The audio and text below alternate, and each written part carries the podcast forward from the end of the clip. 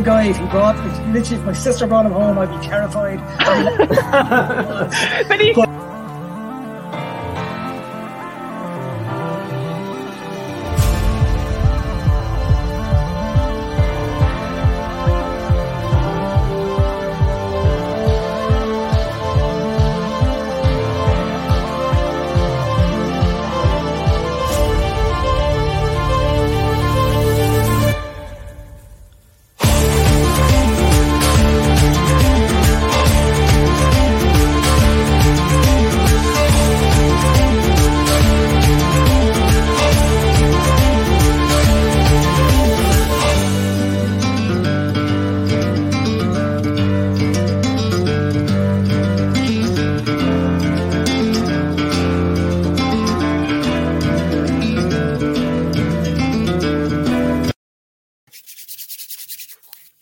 Irish Bears show.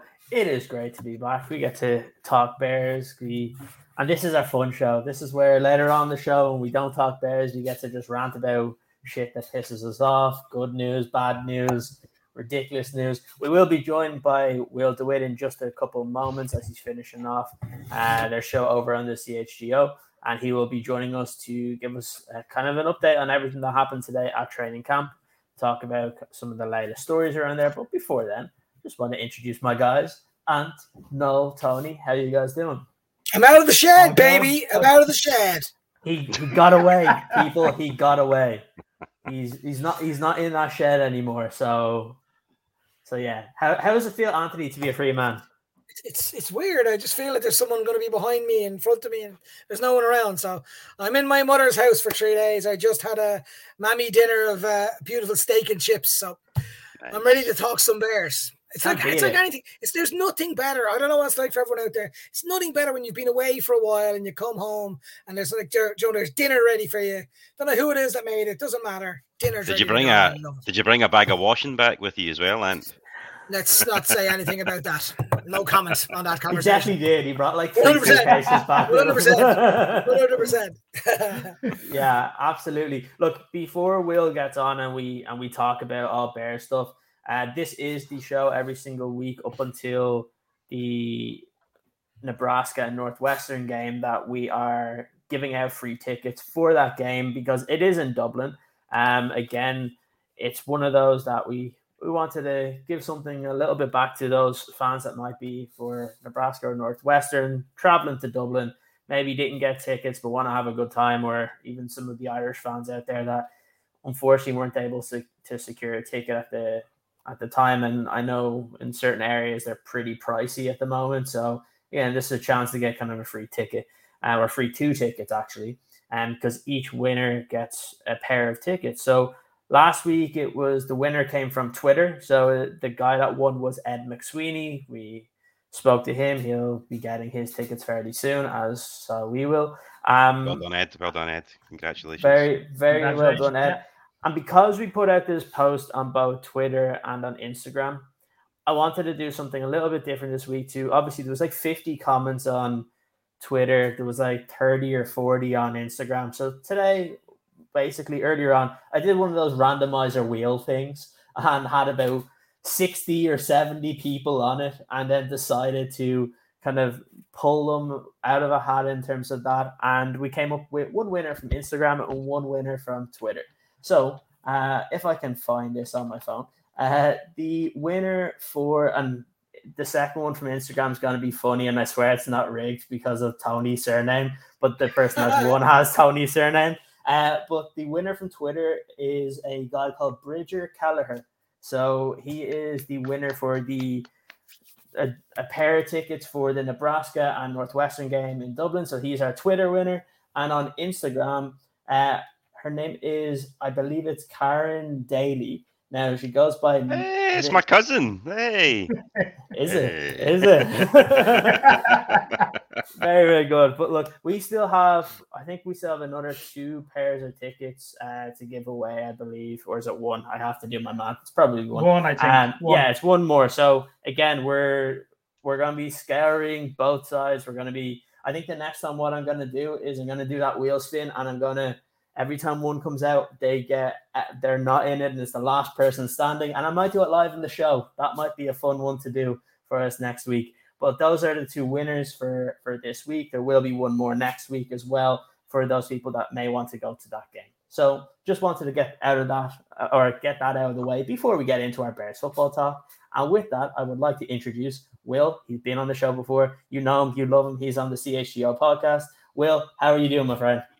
Hey, I'm hey. doing great. Hey, I'm here. Bears football talk, Bears camp. I'm glad to be back, guys. Thanks again for uh, you know allowing me to come back uh, after I was here a couple of months ago to talk more Bears and I think it's a good practice to kind of hop on afterwards and uh, kind of look at it from like an optimistic standpoint.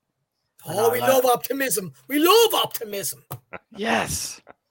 I know, like it, it's the one thing that we, we can't stand all this. Like we get all the overanalyzation of everything that's going on with Bears camp, and I think what we've always said is once the preseason games, people are going to stop caring about what happens in the practices and they'll be like, oh, it's the preseason games. Suddenly, then once the regular season games, people are like, wait, there was football the last two and a half months. like that's the way it goes. But look, wanted to get you on. You were at you were at camp today. You've been at pretty much there uh, for the entirety of it. So before we kind of dig into just today, what's been your overarching kind of takeaways from Bears camp over the last kind of two weeks? Sure. So I, I think like the biggest one, and just like a general observation about how this team is being ran, and I'm sure you've seen it come through, but like they're being worked really hard. Uh, you see it every single practice. The intensity level uh, is the highest it's ever been that I've been to a Bears camp, and I've been going since I was like a, a fifth grader. Uh, so it's been like 20 years of going to these camps, and uh, this is like the most intense one I've seen so far. Whether it's uh, the intensity during a drill, the you know the running from drill to drill, and just pretty much the drills being stacked on top of one another. There aren't like water breaks or there's no standing around joking time. Like I remember uh, like the John Fox era, there was like a 10 minute water break in the middle of practice. Like you don't see that anymore uh, right now. So just this team being worked hard is the top one. And then I guess in terms of like just general takeaways, uh, I think we're all just upset by the vast amount of injuries that are taking place right now. I think over 20 different Bears did not practice here today. I think Courtney uh, Cronin said it was 21 Bears who actually uh, was unable to suit up today. Whether it's all injuries, I think there may have been like a vet day or two in here as well. Like David Montgomery didn't practice today, uh, but we didn't get to talk to Coach Eberflus, so we don't know exactly what that was. But if I had to guess, uh, he looked like he was in good spirits and healthy, uh, so that shouldn't have been a problem. Uh, and then on top of that, too, just something we expected, which was that the defense was going to be ahead of the offense, you know, out of the jump, out of the gate. And I think we've seen that. But days like today, where the offense starts to change that narrative a little bit, gets me very excited about where this thing could go. And that's even with, you know, receivers upon receiver going down with injury right now and Justin having to throw to primarily reserves outside of Mooney and uh, St. Brown. By, by all accounts, from from what I've kind of seen on Twitter today, though, offensively, we had a kind of all right day. And considering the sort of guys that Justin Fields was thrown to today, you know, there's there's a couple of guys in there that apparently surprised some people as well. Yeah, no, absolutely. Isaiah Coulter, uh, someone that really stood out today, making multiple plays down the field, impressive catches. Uh, he had the catch of the day along the sideline in between two different defenders. I don't know. I think a video got put up by someone about this one as well. Uh, I, obviously, as yeah. media, uh, I'm not allowed to do video like I used to do back in the day uh, at Bears camp. I, I, I miss it, uh, not going to lie. Uh, but he had the catch of the day. Uh, Kevin Shaw, as well as making a lot of good plays too. Uh, and again, with no Velus Jones Jr., no Byron Pringle, it's good to see some of these guys step up. And yesterday at Soldier Field for Fan Fest or Family Fest, it was uh, really rough sledding for the receivers. Not a lot of separation, nowhere for Justin Fields to go. But today they kind of dialed it in a little bit uh, and the downfield passing attack was on full display to multiple guys, uh, multiple locations. And Justin, uh, you have to give him a lot of credit for making these throws in tight windows uh, as well, placing the ball exactly where it needs to be. Uh, and a lot of these throws, too, he was anticipating uh, the landmark where his receiver is going to be before he even broke that route. So being able to kind of have that chemistry, if you will, with guys that he's only been practicing with more primarily over the last week after some of these injuries kind of stacked up. Just gets me excited about when Velus Jones Jr. comes back, when Byron Pringle comes back. If he can kind of build, you know, similar, if not better chemistry with these what should be more talented receivers, uh, could unlock some of this Bears offense for sure. sorry, Will, just talking about chemistry there and actually getting to see the guys, you know, training. Do you feel in general, even with players missing, that the players are responding well to the new scheme, to the new setup, and and you kind of see the arrow, even if it's slowly, kind of going up all the time, and their familiarity is kind of getting that little bit better every day. Yeah, I want to say the arrow is always up, right? Like that's just not, uh, I guess, sustainable in life. Like you're always going to have ups and downs, but as long as like the overall trajectory is up, I think that's a positive sign for the Bears. And I would say that should be true for sure. Like compared to what I saw this offense look like week one of training camp to now, like they're they're installing more, right? So you're getting to see a little bit more of a complex system. Uh, I can tell that Justin felt very comfortable here today. Uh, as well. And guys like uh, Dazz Newsome even showed out with a few plays here today. And we did not get to see Dazz last year at camp, right? He had that collarbone issue. They really kind of took it slow with him. And then he sat in the practice squad all year, only played a handful of snaps on offense for the season. And I know a lot of people kind of soured out on Dazz. And, and I'm with the additions at the position, it did seem like, hey, this guy's going to be, uh, you know, kind of against odds to make this team. But he, with this extended opportunity, I think has made some plays, made himself noticed by fans, by coaches, and that's a good thing. And I think that's a sign too of this team being full of hungry players, and that's what you want. And seeing them kind of take that intensity and then kind of like I guess embrace it uh, is just very exciting. Will, I love you. Me too. I'm I'm Mr. Dazz Newsome Supporters Club member number one. So He set up everything the you just said there, I set up the club, created the club, rang his mother, the whole shebang. Um, what I'm what I'm going to go into a little bit on that because I'm a bit emotional. You're talking about Dazz and getting him into the 53 because I didn't think that was going to happen. But the thing I was going to say is that we seem to have created a different idea around running the football. And there seems to be a lot of movement around our offensive line around creating holes and creating space. Is that something you've seen more so in the last couple of days where I know I know Montgomery wasn't training, but with Herbert and with with Ebner and with the use of our fullback now, have you seen the offensive line getting better at creating those holes, or is it still something that the the running backs are kind of doing almost of their their own bat of their own skill?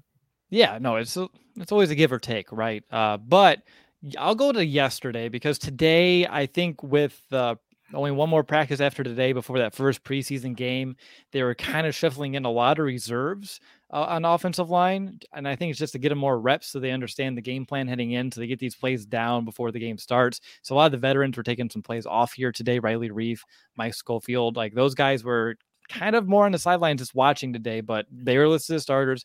They started yesterday at Family Fest at Soldier Field, and I saw a lot of holes open up yesterday uh, against this starting defense. And I know we don't have Lucas Patrick right now at center, like because he's out with that you know that thumb hand injury, and I know Sam Mustipher. Uh, I think there's a lot of strong opinions on what Sam Mustipher can and cannot do, but Cody Whitehair has looked as good as ever uh, on the left side. Mike Schofield, since he's been injected with the starting offensive line, has really looked the part. He paved the way for multiple runs yesterday, uh, both on the outside. Like he's leading the way. He's embracing that lead blocking kind of role and really springing. I saw David Montgomery for you know a good run, and even in the screen game, this being athletic enough to get out to the boundary and Yep. You know be one of those lead blockers It's incredible to watch. These big men move so fast.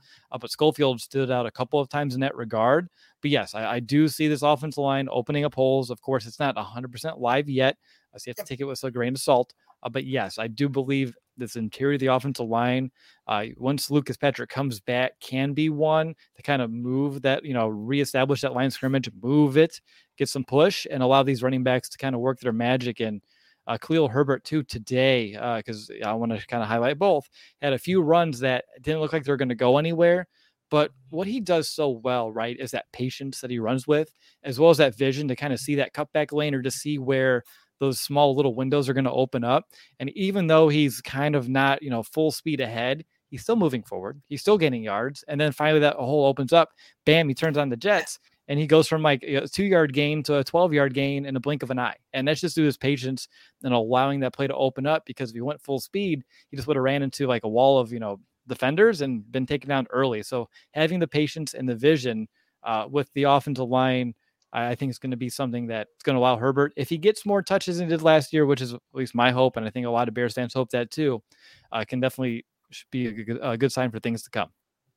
And sorry, Will, just on the offensive line, because obviously it's when you talk about the Bears the last couple of years, the offensive line is one of those big topics that's always in there. With the additions they've made now, do you think the training or the, the coaches are kind of happy now with maybe the five that they have in mind now for that line? Do you think they're kind of there now in, in the five they're going to have? Obviously, Braxton Jones looks like he will be that left tackle do you think now it's it's improved and they're kind of happy with where they're at? I'd say with, with the offensive line and how it's improving. Yeah, I don't want to speak for the coaches, of course, but just their actions to me speak like they're they're pretty content. Uh, the fact that these two veterans on the right side that they just brought in camp, you know, Reiff and Schofield, uh, they've worked their way up from third string up to starter. They had a really good practice yesterday, and they're kind of giving them some of that, you know, that veteran grace, if you will, like giving them some time here today because you know they have been around this league for a long time. They're older, they're established. They don't need each and every rep. You can't evaluate some of these other guys on your roster.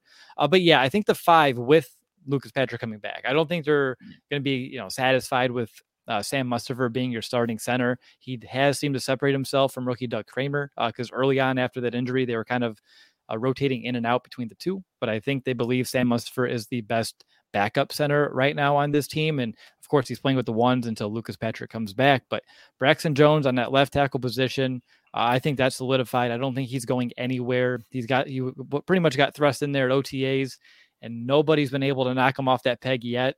And I don't envision them doing so. They've been putting probably his best competition to Riley Reiff playing right tackle right now and primarily focusing on right tackle. So there's really no one beneath him. I don't think Borom's going to challenge him for that spot. Teven Jenkins, I think, is going back to pretty much right tackle as well.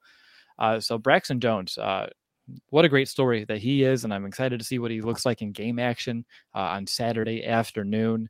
Uh, but yeah, overall, I think they're pretty satisfied with it. Uh, Teven Jenkins now back from whatever it was, the you know the tightness, the injury uh, that he was dealing with over the last weeks.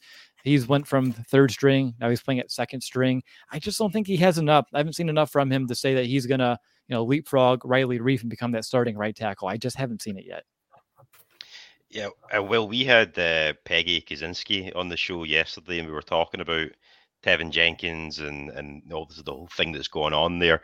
She's almost convinced that there's no way back for Teven Jenkins with a side.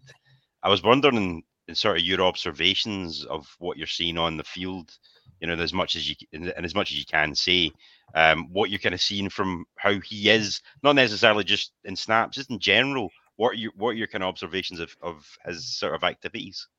Yeah, I've watched him and he seems engaged in practice. I don't think he's, you know, not paying attention and I don't believe he's not giving it his best out there, but just the reps in general have been a little, you know, hit or miss, uh, if you will, which fine. I get it. He hasn't played a lot of football in the last year plus because of his back issue. There's going to be rust and really just still adjusting to the NFL, right? Because he hasn't been able to do too much since he's been drafted. Uh, but even like today, there was a rep against rookie Dominique Robinson, uh, who I'm a big fan of. Uh, I love his, his athleticism crashing off the edge, and I think he can be a very good pass rusher for the Bears this year. But there's a one-on-one rep where if you blinked, you miss it, but Robinson's in the backfield, and Tevins is kind of like looking like, "Whoa! Like, how did he get around me so quick?" And like almost like stuck in frozen place uh, if you will. And then the next rep, though, Teven did bounce back, had a really good rep against Trevis Gipson. Uh, so again, you see a failure, but then you see a success and a comeback. So at least he's not, you know, two down the dumps. He's not, you know, phoning it or honing it in each and every one of these reps. And it's not all negative. It's just not dominant. And when I saw the Bears draft Teven Jenkins and what I knew out of him coming out of college, like this was a dominant, mean, angry, high motor offensive lineman and I have not seen that kind of attitude from him. I have not seen that approach uh, at all, and I, I, think that's what concerns me the most. I don't see that same kind of intensity uh, from Teven Jenkins that I thought we would have here in Chicago after they drafted him.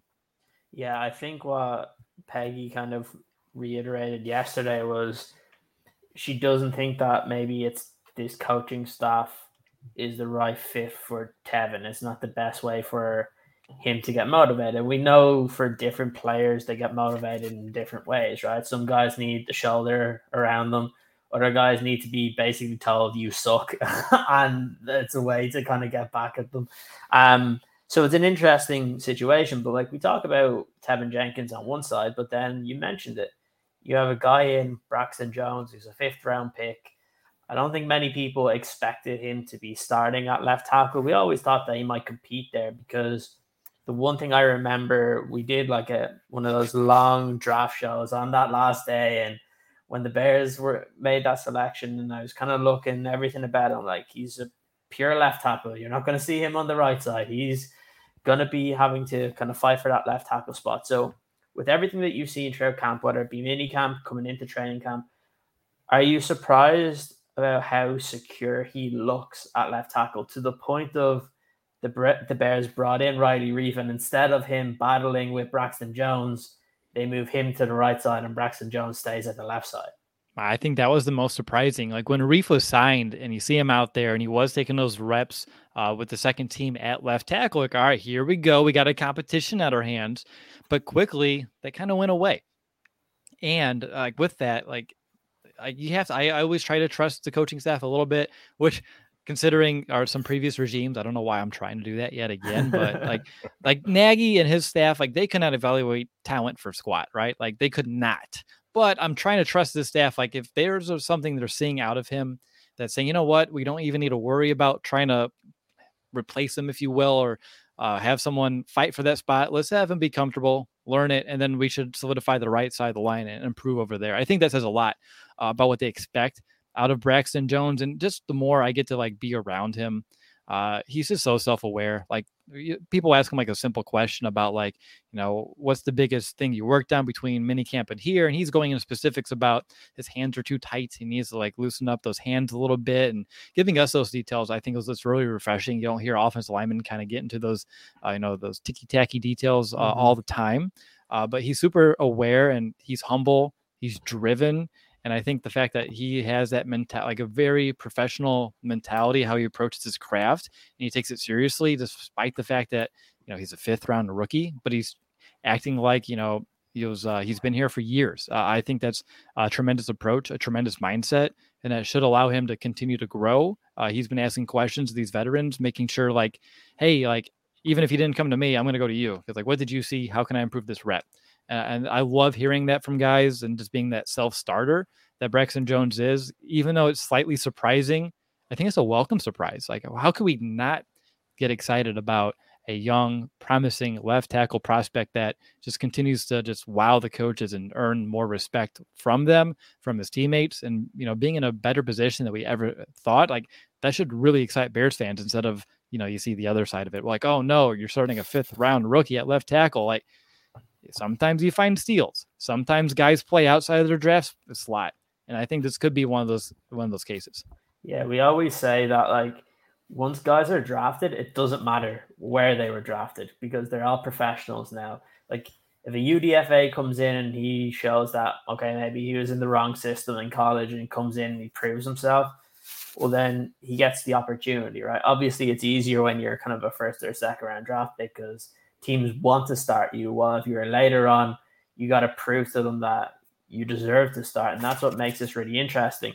And even not just like videos that some of uh, people have been able to take at, at training camp and at family fests, where you get to see him and kind of what he does on the field. But what you just mentioned during his press conference was where I was probably most impressed because it showed he was able to kind of be kind of self-aware, but also that he's a student of the game. He knows exactly what he needs to do, what he needs to improve on. He, I mentioned this probably about two or three days ago. What I liked about the line right now is you have Braxton Jones, and pretty much everybody else is a veteran that has been there and mm-hmm. done that. So he has someone to rely upon. It's not like he's there with. I know we, you have like Teven Jenkins and Larry Borom who only have like pretty much a year's experience. I feel a lot better knowing that he's on the line with a bunch of veterans. So if he makes a mistake, he has other guys to rely upon. That again, one to where you're not kind of kicking yourself if you're the reason why your quarterback gets sacked. They can just come tell him to kind of keep going. It's it happens to everybody, and I think that's really really good for him because he's going to be a big piece here moving forward. If he's successful at left tackle for this season, that's one thing that the Bears will not have to worry about then for the next couple of years because that's always been the problem child for the for this Bears team trying to find protection for whatever quarterback. We say every year that Pace before, didn't protect his quarterbacks, didn't spend enough. Well, we just saw our GM go out and draft four players and sign Lucas Patrick. And even if Braxton Jones is the only one that becomes a starter out of those, if you get a starter and you're also getting a Kyler Gordon, a Jaquan Brisker, a mm-hmm. Velus Jones who are part of this team, you have to give the GM a lot of credit that he knew exactly what he was doing. It was the one thing we mentioned. I think we spoke about the last time you were here. The one position I don't criticize Ryan Poles for is offensive line because he knows way more about that position than I ever will. Yeah, exactly. He has firsthand experience with it, uh, both as a player and then even you know further into his, I think his professional career, right? Evaluating, scouting, like he's all into it. And the fact that you could have found a potential steal here at a premium position in the league, and you get him on a rookie deal, a very you know modest one at that, that really just helps your cap situation. And if you can continue to do that and find key guys at those positions that can contribute right away, exceed their draft stock. Like that's how you find value in this league. And with a league that's strapped for cash, like it, that's that goes a long way. So you can pay some of your other players, like you know Roquan Smith, uh, who wants a huge contract. Apparently, uh, I'm glad we haven't had to talk about him yet in this show. Uh, but yeah, like uh, just you wait.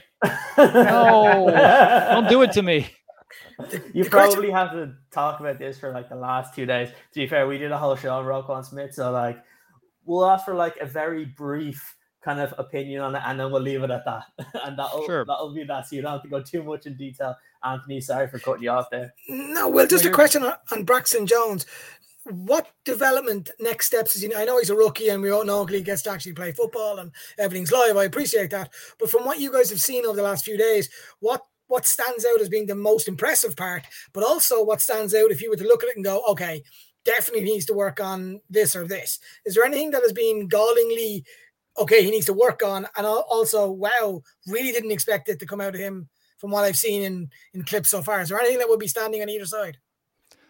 I want to think so. Uh, honestly, I think he's been sound. And that's a really yeah. good thing. Like, of course, there's going to be reps where he loses, and that's going to happen. You do a lot of one on ones. Like, you're not going to win uh, every single one. Uh, I know he got bullied by Robert Quinn a little bit yesterday in team drills, but again, it's Robert Quinn. Like, if Robert's beating you with his speed off the edge, which, okay, we can say Braxton needs to be better uh, getting off his stance in order to getting hitch out and you know protect against some of those premier speed rushers in the NFL. All right, but just still going up against Robert Quinn is like the best practice for that. Yeah. You know, the Bears record holder for sacks in a single season, like going up against him each and every day is just gonna make him a better player. But no, he's been sound. Uh, honestly, like there isn't one glaring like, oh, that better be cleaned up or we're in trouble. Like I have not located anything of that nature, and I think that's just a positive sign.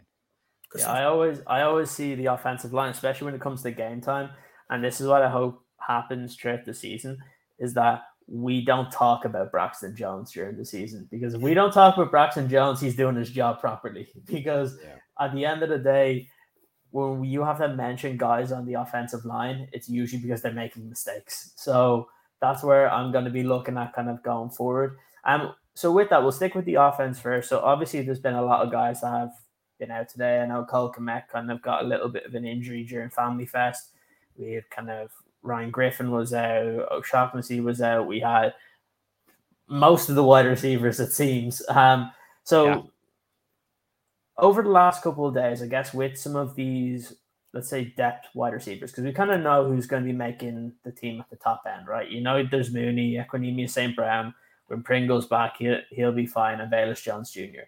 After that, it's a bit of kind of it's a gray area. We don't know exactly what they're going to be looking for overall in camp, which of the kind of depth pieces there at the wide receiver position have you personally been interested in that you really want to see make plays in this preseason to kind of push themselves above the rest? Sure.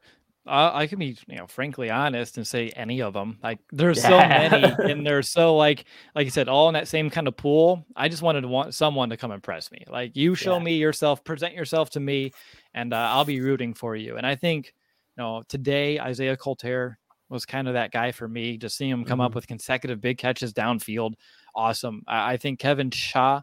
Uh, they have totally different skill sets, but Kevin can really do some damage underneath on these crossing routes. And he has such breakaway speed and excellent acceleration where he's taking a shallow cross and immediately up to top gear and just runs away from the defenders in his area to gain more yards. Like that's that's great. I don't know about his roster shot, but like guys like that that you haven't seen too much, uh, you root for. Um, but let's go back and uh, let's get emotional and bring up Dazz Newsome because right there we go. I love it.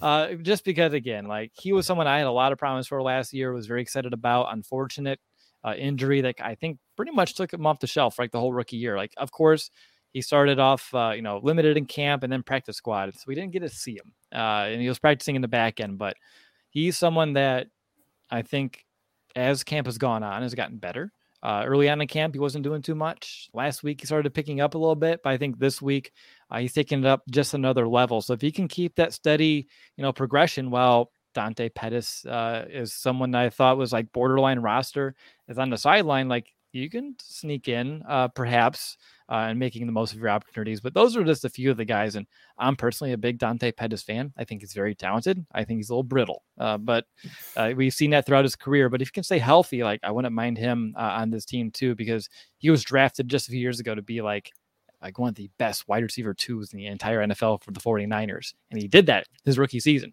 And then injuries kind of stacked, and you know he ended up here uh, after a couple of years. But if you can have someone that like that wide receiver two ceiling, who showed it when he was healthy, but he's like your wide receiver four or five. I think that it's just really good depth to have here as well. But yeah, those are just few of the names uh, I think I've been paying attention to that, you know, as a Bears fan that I would be rooting for. But, you know, Dazz Newsome just being here a little bit longer, I think, and being a draft pick. And I know it wasn't Poles' draft pick, but still, you want to see your draft pick succeed. And we've had too many not succeed. So if you can figure it out, that'd be great for this show in particular, I hope Dazz Newsome succeeds because we've been pushing it for so long. Like as a little joke over the last couple of practices, every time I uh, see a Dazz Newsome, someone saying that Dazz Newsome has caught a ball or something, we just do hashtag Dazz Newsome wide receiver one, and we're just gonna end up getting that trending at some point in time. But no, it's it'll be funny because even at the game this weekend, because we're gonna be doing kind of a watching it all together, and I just want to see Anthony's face if Dazz Newsome gets a touchdown because that would be absolutely perfect. Um, but yeah, like it is, it's one of those that's kind of difficult as we go forward, seeing who's going to be able to kind of be those last couple of guys. And you get somebody that ends up doing that, and then suddenly they get caught at the end because somebody else gets released on another team and they get uh, brought in.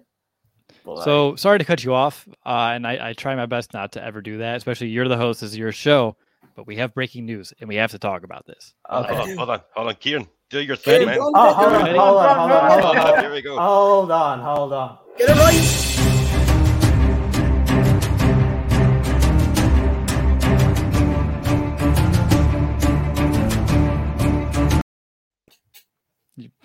Oh wait, Go that was me. That was my cue. Shoot. See, I'm not here enough to do that. But Roquan Smith has been elevated off the pup list and he was not out of practice today. So maybe there is some negotiating going on. Something interesting. So maybe if we stay on this stream long enough. oh, my wife is gonna hate you. I'm six hours from no, home, you, and she you, wants you me there. Go. You can go. it's it's fine. No, but like that is gonna be interesting. I I hope um I hope that that's the case. That it's more positive and it's not one of these things trying to force Roquan's hand because it would be nice to get this done um, just so we can all stop talking about it for a little bit.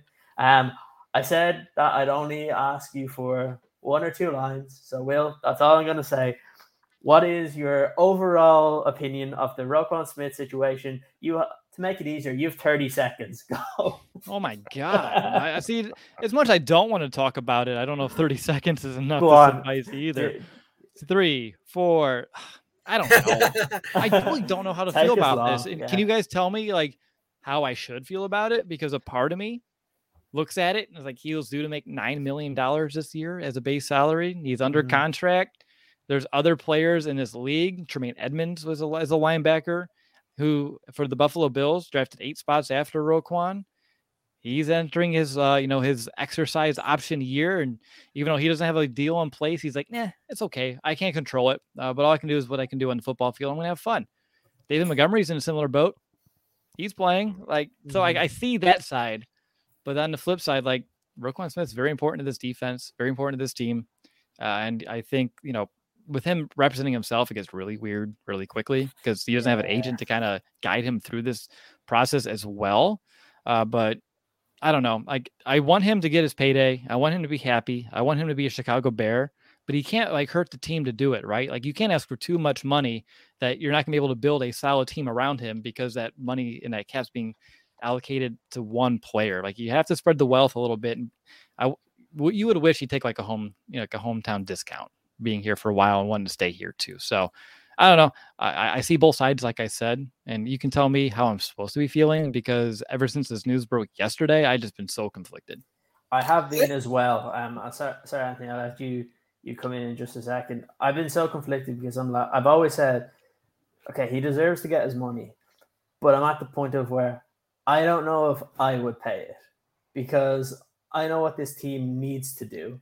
We've been talking about it since actually the beginning of last year, once Justin Fields was signed or was drafted. At some point, you got to allocate the resources to the offense, and if you pay Roquan Smith all that money, you still are going to have to replace 30 to 40 guys next year. Are you going to be able to do that? But then obviously the other side of, of me is like, well, he's a phenomenal player. He's one of your best players in the team. You want to you want to sign those guys. So I, I'm in the same situation as you. I'm like, he helped negotiate whatever contract. He knows exactly what he was supposed to be doing. He knew he was signed for five years.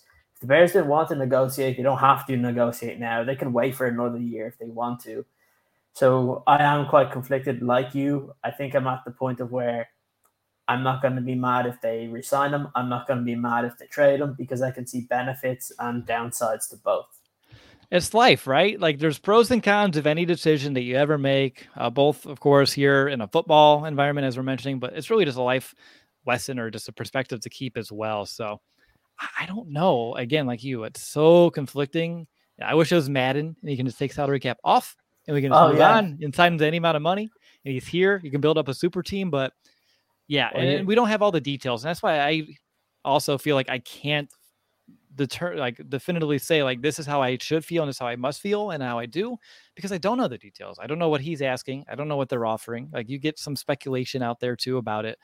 But at the end of the day, like I want Ryan Poles to make the moves that he believes will make this the best team possible when we're supposed to be contending. Not just this year, but like eh, you know, years down, maybe a year or two when things can be a little bit better, a little bit brighter, and there's a more solid foundation here. Like he's starting and he's like honestly, like Ryan Poles had so many curveballs thrown his way for a first year GM. And you know, I thought he handled it really well yesterday, getting in front of the media, getting his side of the story out immediately. We didn't see that from Ryan Pace all too much. Those unexpected, you know, pop-ups to the media room. So for him to kind of like show his face and give us his side of the story right away, to me, already gained like additional respect for him too. Yeah, and I think you've kind of got you had the initial reaction from Ryan Poles yesterday, and it was kind of it was it was shock. You could see it in his face. It was kind of like I wasn't expecting this to sort of happen. And interestingly, this this uh, news about him being taken off the pup has only just come out, but already people are speculating not that they're signing him to a contract, but that they're playing hardball now and they're saying, well, if you're not going to play and you're not going to turn up the practices, we're going to take you off the pup, and then you'll Yeah. have to start getting fined at that point. So you know this could this this could be a tactic um, on the other side of the fence from Poles. Is he reacting to this now that he's had time to think about it? You know, there's there's so many unanswered questions here, and unfortunately, Twitterverse just goes crazy when this thing's happening. It's, I Yeah. um, also, I also think Tony as well. First of all, I think Poles' handled it yesterday brilliantly.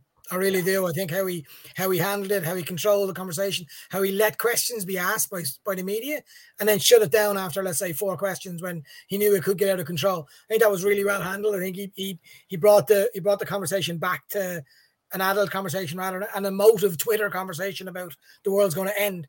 What I think is really interesting now is who is that taking him off the pup list? Who is that for? I think that's the real question. Is it for Roquan and his team, or whoever that team is, to go, we're not playing anymore. We're not trying to help you out anymore.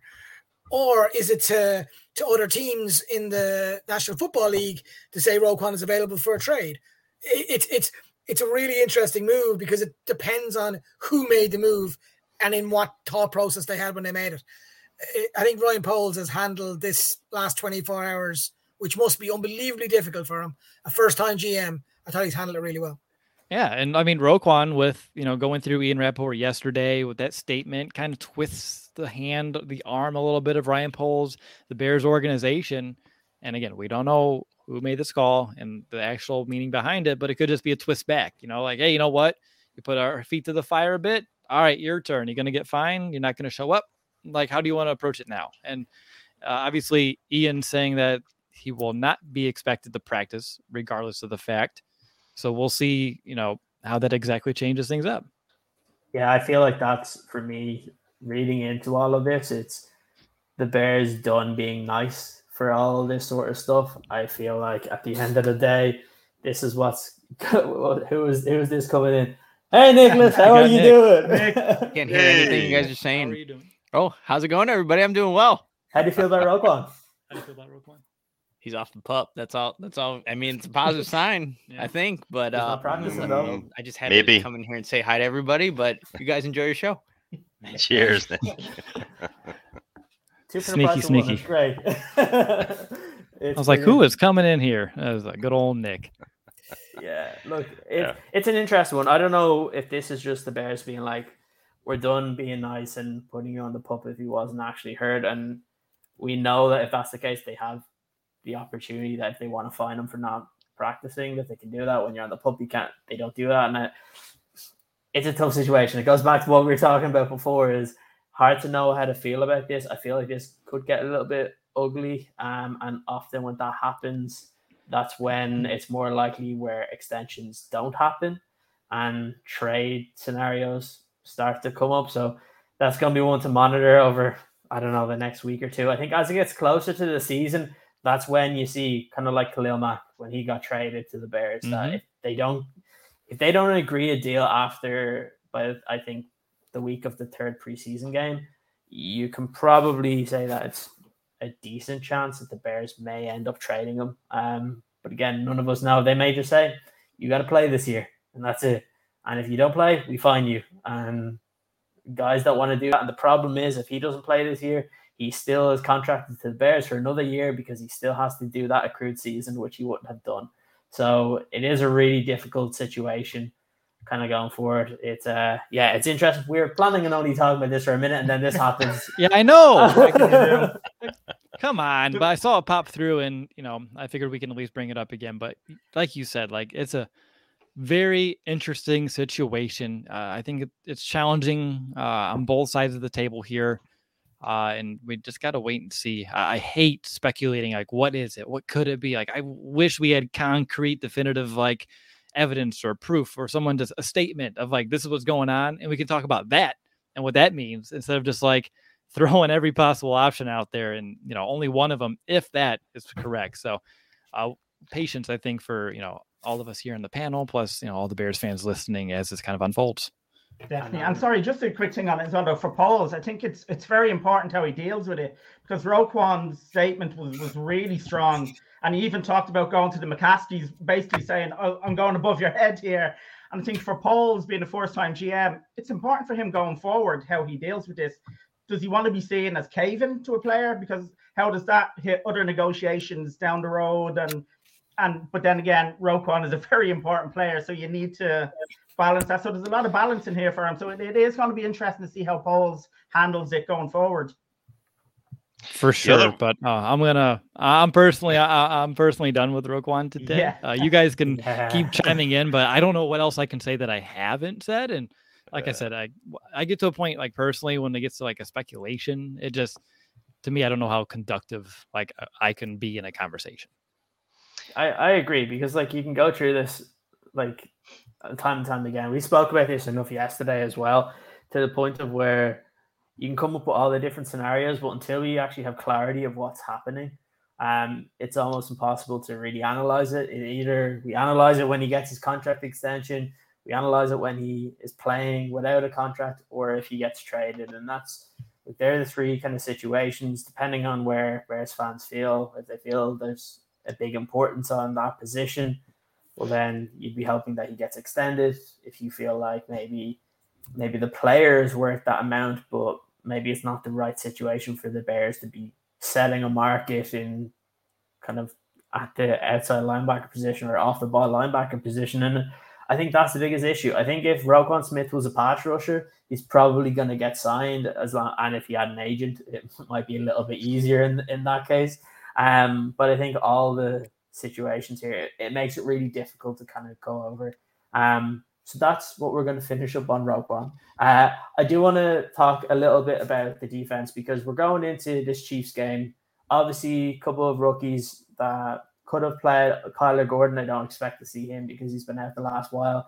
But Jaquan Brisker's in there. He was asked about will he get a welcome to the NFL moment when he gets to come up against Patrick Mahomes. That's going to be interesting to see what happens. I really like Brisker's confidence. They asked him, I think who someone asked him about uh, what was he looking forward to or for the game? He's like, the first thing I want to do is get a takeaway straight away. And I was like, that's my type of player. That's what I want to see. I think Brisker is going to become a fan favorite here in Chicago really yeah. soon this season. Uh, I don't, I can't think of one thing to not like about the the guy, uh, whether it's his mindset, his approach to the game, his confidence, and just really how what he brings to the field with his skill set. Like he seems like the complete package, and that's just you know, as a Bears fan my entire life, like I feel like I know a special safety when they come around. It's not yeah. often, like, but when they do appear, like I feel like I can diagnose that pretty well. And I think this guy's going to be it. He's uh he's a jack of all trades kind of back there and can help the Bears in so many different ways. Whether it's uh, you know being physical uh, at the catch point against these receivers, popping that ball up because he's going to lay the hit on those receivers, uh, anticipating where that quarterback's going to go, uh, and kind of getting in the way and coming away with interception or just a PBU in general. I've seen him excel in man coverage. I've seen him excel in zone coverage. I've seen him you know crash off the line of scrimmage in a blitz and make some havoc in the backfield.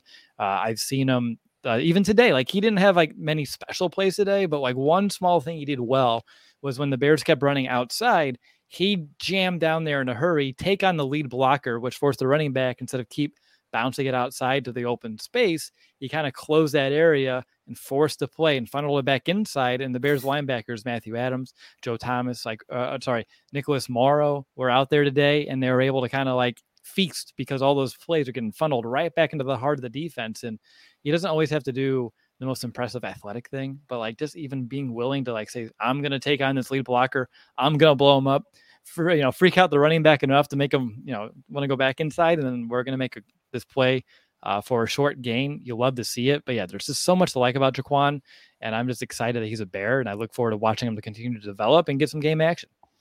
Yeah, and I think that's going to be a favorite. I think. Sorry, Tony. Yeah. I think he's definitely going to be a fan favorite because especially if he does play in that way, because you saw how much people loved Eddie Jackson early on in his career. Because we're always a team that loves their safeties now. That's kind of come down over the last number of years. If Brisker can show how good he can be, but also can help unlock the good side of Eddie Jackson, I think that even goes further to why he'll become that fan favorite. Tony, sorry for cutting across you. Yeah, no, I was just going to say something very similar because you know the, the defensive back room was a disaster last year. You know how many blown plays did we have, and how many how many close games did we lose? That arguably, you know, if you've got a better setup at the back there, um, you know, we don't lose. You know, so th- these are definitely going to make the difference between you know wins and losses. And I wanted to ask that question about Eddie Jackson, you know, and having these kind of high draft picks playing in alongside them, really elevating that that room. I mean, what what's you know, not not many people are really talking about Eddie Jackson too much at the minute. Um, you know, everyone's talking about Brisker safety. Is you know Jackson's kind of flying under the radar at the moment almost. What what's he been like in practice as well? Like from from on the days that he's been practicing, have have you seen any sort of you know marked improvement in, or, or not marked improvement, but maybe just ways that he's been used differently from last year? mm-hmm. that, that have stood out? Yeah, so I see improvement. Uh, I feel like his ability to be around the football that we saw early on in his career, I've seen throughout these practices. Uh, when there's a deep shot, how this defensive scheme's lined up, where he gets to pretty much whether they're doing like a cover one and he's like the lone free safety back there, kind of roaming the middle of the field, or if they're in their cover two and he has like a half of that field to kind of work with. Like he's been around the football a lot uh, and making plays on it. Uh, today there was one. Uh, there's a pass to Tajae Sharpe over the middle of the field, and it Justin hit him right between the numbers. And this is about 15, 20 yards downfield. And Jackson from behind kind of lays a pop on him, and the ball comes out due to that. So he forced a completion by being aggressive, and that's not something we saw a ton of out of Eddie Jackson over the last couple of years. And I feel like overall he's bought in to what the Bears are building around him in terms of like the scheme. I think he's 100% bought in. He's mentioned that like you know I haven't been put in the best position to kind of be myself under stuff like Sean Desai, Chuck Pagano, and I think we all saw that. And honestly, and I think most importantly, and I actually wrote about this a couple weeks ago, just listening to Eddie Jackson talk to the media. I feel like he's being challenged again and pushed, and I felt like Vic Fangio, Ed Donatell did that excellent. Like they held him to a high standard. They expected a lot out of him, and they challenged him in practice. And then when they left, Chuck Pagano saw, hey, look, I have an all pro, you know, safety here. Like I don't have to coach him up too much. Like I don't need to like push him. And that softer coaching style, I think, allowed Jackson to get complacent. I think we all saw that happen too, and just not inspired. But with this new coaching staff in here, uh, the focus on intensity, the focus on turnovers, and the scheme being suited to kind of allow him to be his best self. Uh, just being that back end defender who gets to kind of like diagnose, watch the quarterback go and make a play, you know, see ball, get ball. And as we mentioned with Jaquan Brisker being a top, like a really good talent next to him, which you know, uh, Tashaun Gipson wasn't that. Ha Ha, Clinton Dix wasn't that. Like they were kind of holding him back too. So like all those things combined, like I feel cautiously optimistic that Eddie Jackson can kind of look more of what we saw back early on his career compared to like maybe the last two two years or so. Yeah, I think what was interesting about some of the press conferences today is we got some very interesting nuggets. So we'll kind of go through them very quickly.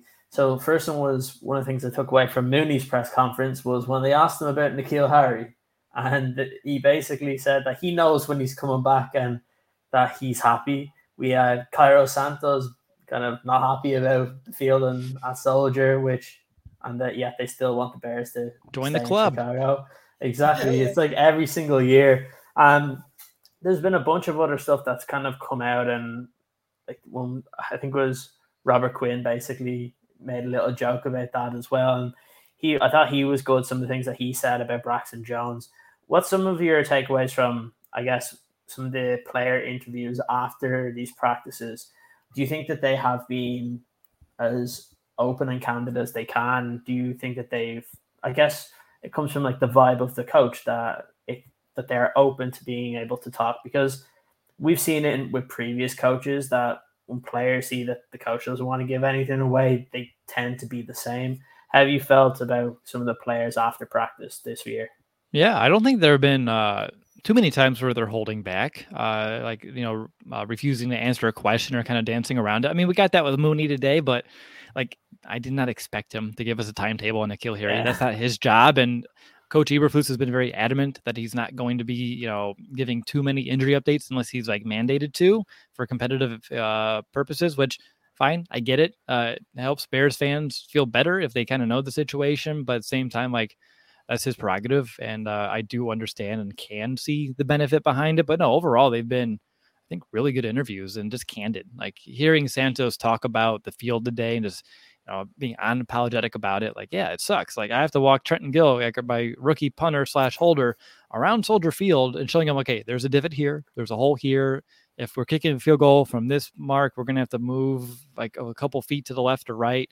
Patrick Scales is good; he's used to this by now. But like, you have to like dance around like holes in the field, and that's yeah. for for an NFL, you know, club like that's unacceptable. Like, I honestly believe so. Like, that should not be the product uh, of a field that a team should have to play on. Uh, but luckily, you know, at least for Santos, he's been around and he kind of gets the ins and outs of Soldier Field from a kicking perspective. But yeah, like that's just one example of them being more candid. And I do feel like, at least today, too, like hearing him talk up, uh, you know, uh, uh, scales a bit too, calling him like one of the best long snappers in the league, talking up uh, Trenton Gill too about his work ethic. Like at least the players that's putting out in front of us and like how they've been talking about both the coaching staff uh, themselves and like their teammates.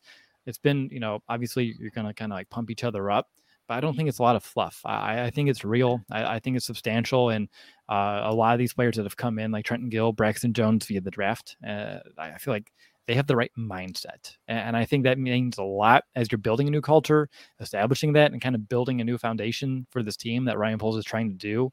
It does feel like a lot of these younger guys that he's brought in really embody a very, you know, competitive mindset, a humble one, but like they have real drive. And Mooney today was talking about like, oh, I I can see the benefit of having a defensive head coach now and Matt Eberflus. Like he planned during the season to sit down, watch film with Coach Eberflus on the opponent's defenses, so Eberflus can tell him what he's seeing and how like the weaknesses of that defense and like how he would exploit it or know he could be exploited as like a defensive coach and like having that you know that motivation and just that drive to like be a self starter and do that and like taking advantage of like having a defensive minded head coach and someone who's really good at it like having more players like that, I think is awesome uh, as this team continues to kind of like get rebuilt a little bit. And talking about having a defensive head coach puts all the kind of emphasis on the offense, on the offensive coordinator. And what I did want to ask is because there was a lot of questions around in uh, Luke Getsy when he got this job. You know, he'd never called plays before. Um, you know, there was there were concerns over that. They didn't really know what they were, what, the kind of guy that we're getting as well. Um, we've talked about the type of wide receivers the Bears have brought in um, this season. We've talked about the guys who are kind of chapping at the door, trying to get a 53 man roster spot.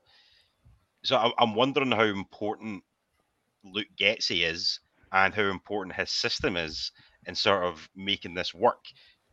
You can slot guys into the system as opposed to having to have you know what we're always used to in number one and number two receivers and you know having to rely on just the skill set of that one person as opposed to you know looking at a group of people who can fit a mold. And the other question i want to ask quickly as well on that as well is when you've seen luke getsy on the field what's he like?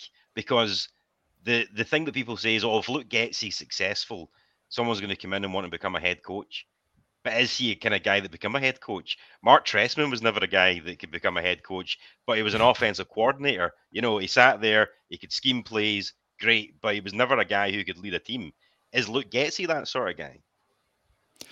Hmm, two really good questions. And then he had to throw Marc Trestman in there and give me some PTSD Sorry. about his time. Sorry. Hey, you know what though? His first year as Bears head coach, you said it. This dude's an offensive coordinator. And I remember that the Bears were the second highest scoring offense that season behind Peyton Manning and the Broncos. And then it was the Bears. Too bad the defense fell apart that year. Like it could have been something uh, a little bit more successful. But uh, Luke Getsy, uh, how important is he? I think outside of Justin Fields, can, he's probably the second most important player for the success, or sorry, person for the success uh, behind this Bears offense. Uh, his scheme uh, is going to mean everything to in terms of like just getting Justin comfortable. And there's just too many times last year where he was not, and he was not put in a position to really succeed.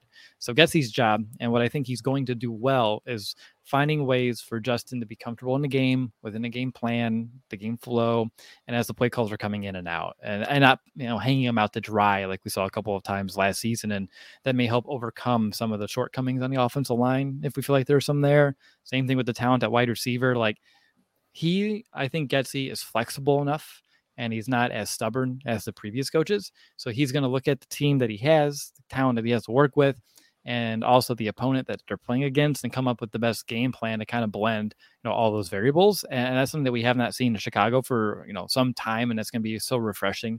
I think once we get to the regular season, uh, in terms of how he's been out there, uh, you don't hear him yelling or anything of that nature. I like some of the positional coaches like Coach Eberflus, but that's okay. Probably just a little bit of a different coaching style, but you know he's uh, always giving feedback after each and every play. He and Justin have you know continual conversations uh, as well, but even though when the twos are out there, he's also paying attention, getting those play calls in as well. But yeah, Saturday, uh, I, I, mentioned this actually in the CHGO Bears podcast right before I came on here. Like, as much as it sucks they have all these injuries at key positions, like at wide receiver, and we're not going to be able to evaluate some of these guys, like Luke gets to get into call plays. I think it's it's a big storyline this Saturday, and getting to call plays with Justin Fields in the huddle, and them starting to kind of build that chemistry. You know, this Saturday against the Chiefs, I think is very important.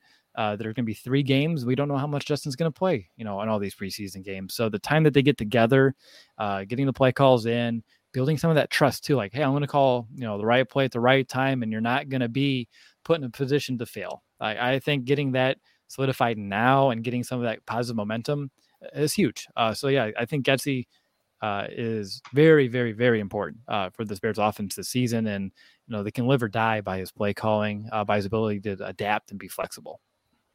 Yeah, absolutely. And look, We have gone 59 minutes and I haven't asked you a single question about Justin Fields. So that's what we're going to finish this on. Let's we go. we get to see him again for the first time in a very long time on on Saturday. I, don't suspect we'll see a lot of Justin Fields depending on how the offense does early in the game. But what have been your kind of takeaways from from him this offseason? Because he seems like he's become the kind of leader of the team. That he's kind of the guy that, especially on the offensive side, people are going around and we we've seen little instances of where he's improved a little bit. His kind of wind up doesn't look as dangly anymore. His footwork is looks to be a lot sharper and improved.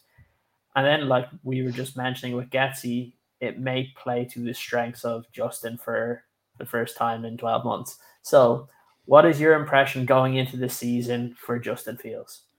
Sure. Uh, overall, like you're right. Like you can sense and feel that leadership uh, being at a whole nother level compared to where it was this time a year ago in camp. Of course, this time it was you know Andy Dalton's team, so you can't really just take that. Uh, but I think he's embraced that leadership role. Uh, he's someone that these teammates rally around uh, and will play you know hard for.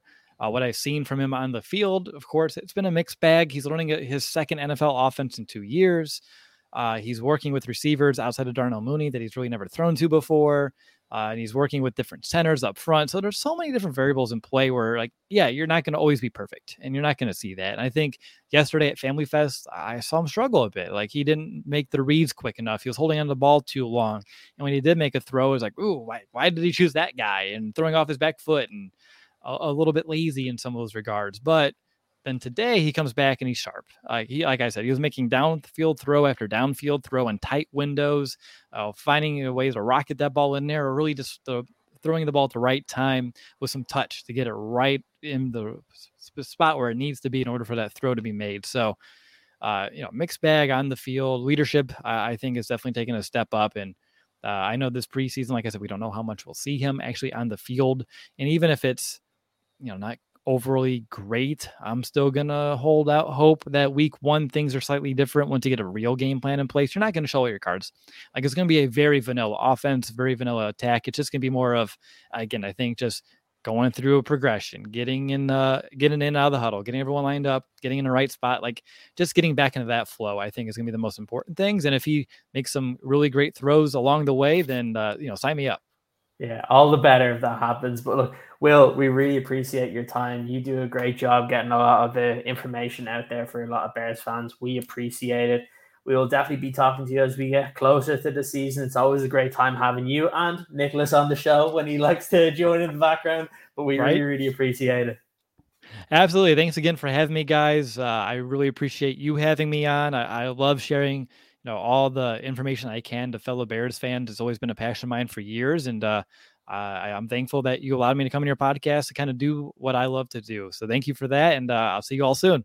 Yeah, see you soon, Will. Thanks, Thanks Will. a lot, Will. Have a good one. Talk soon. Take care.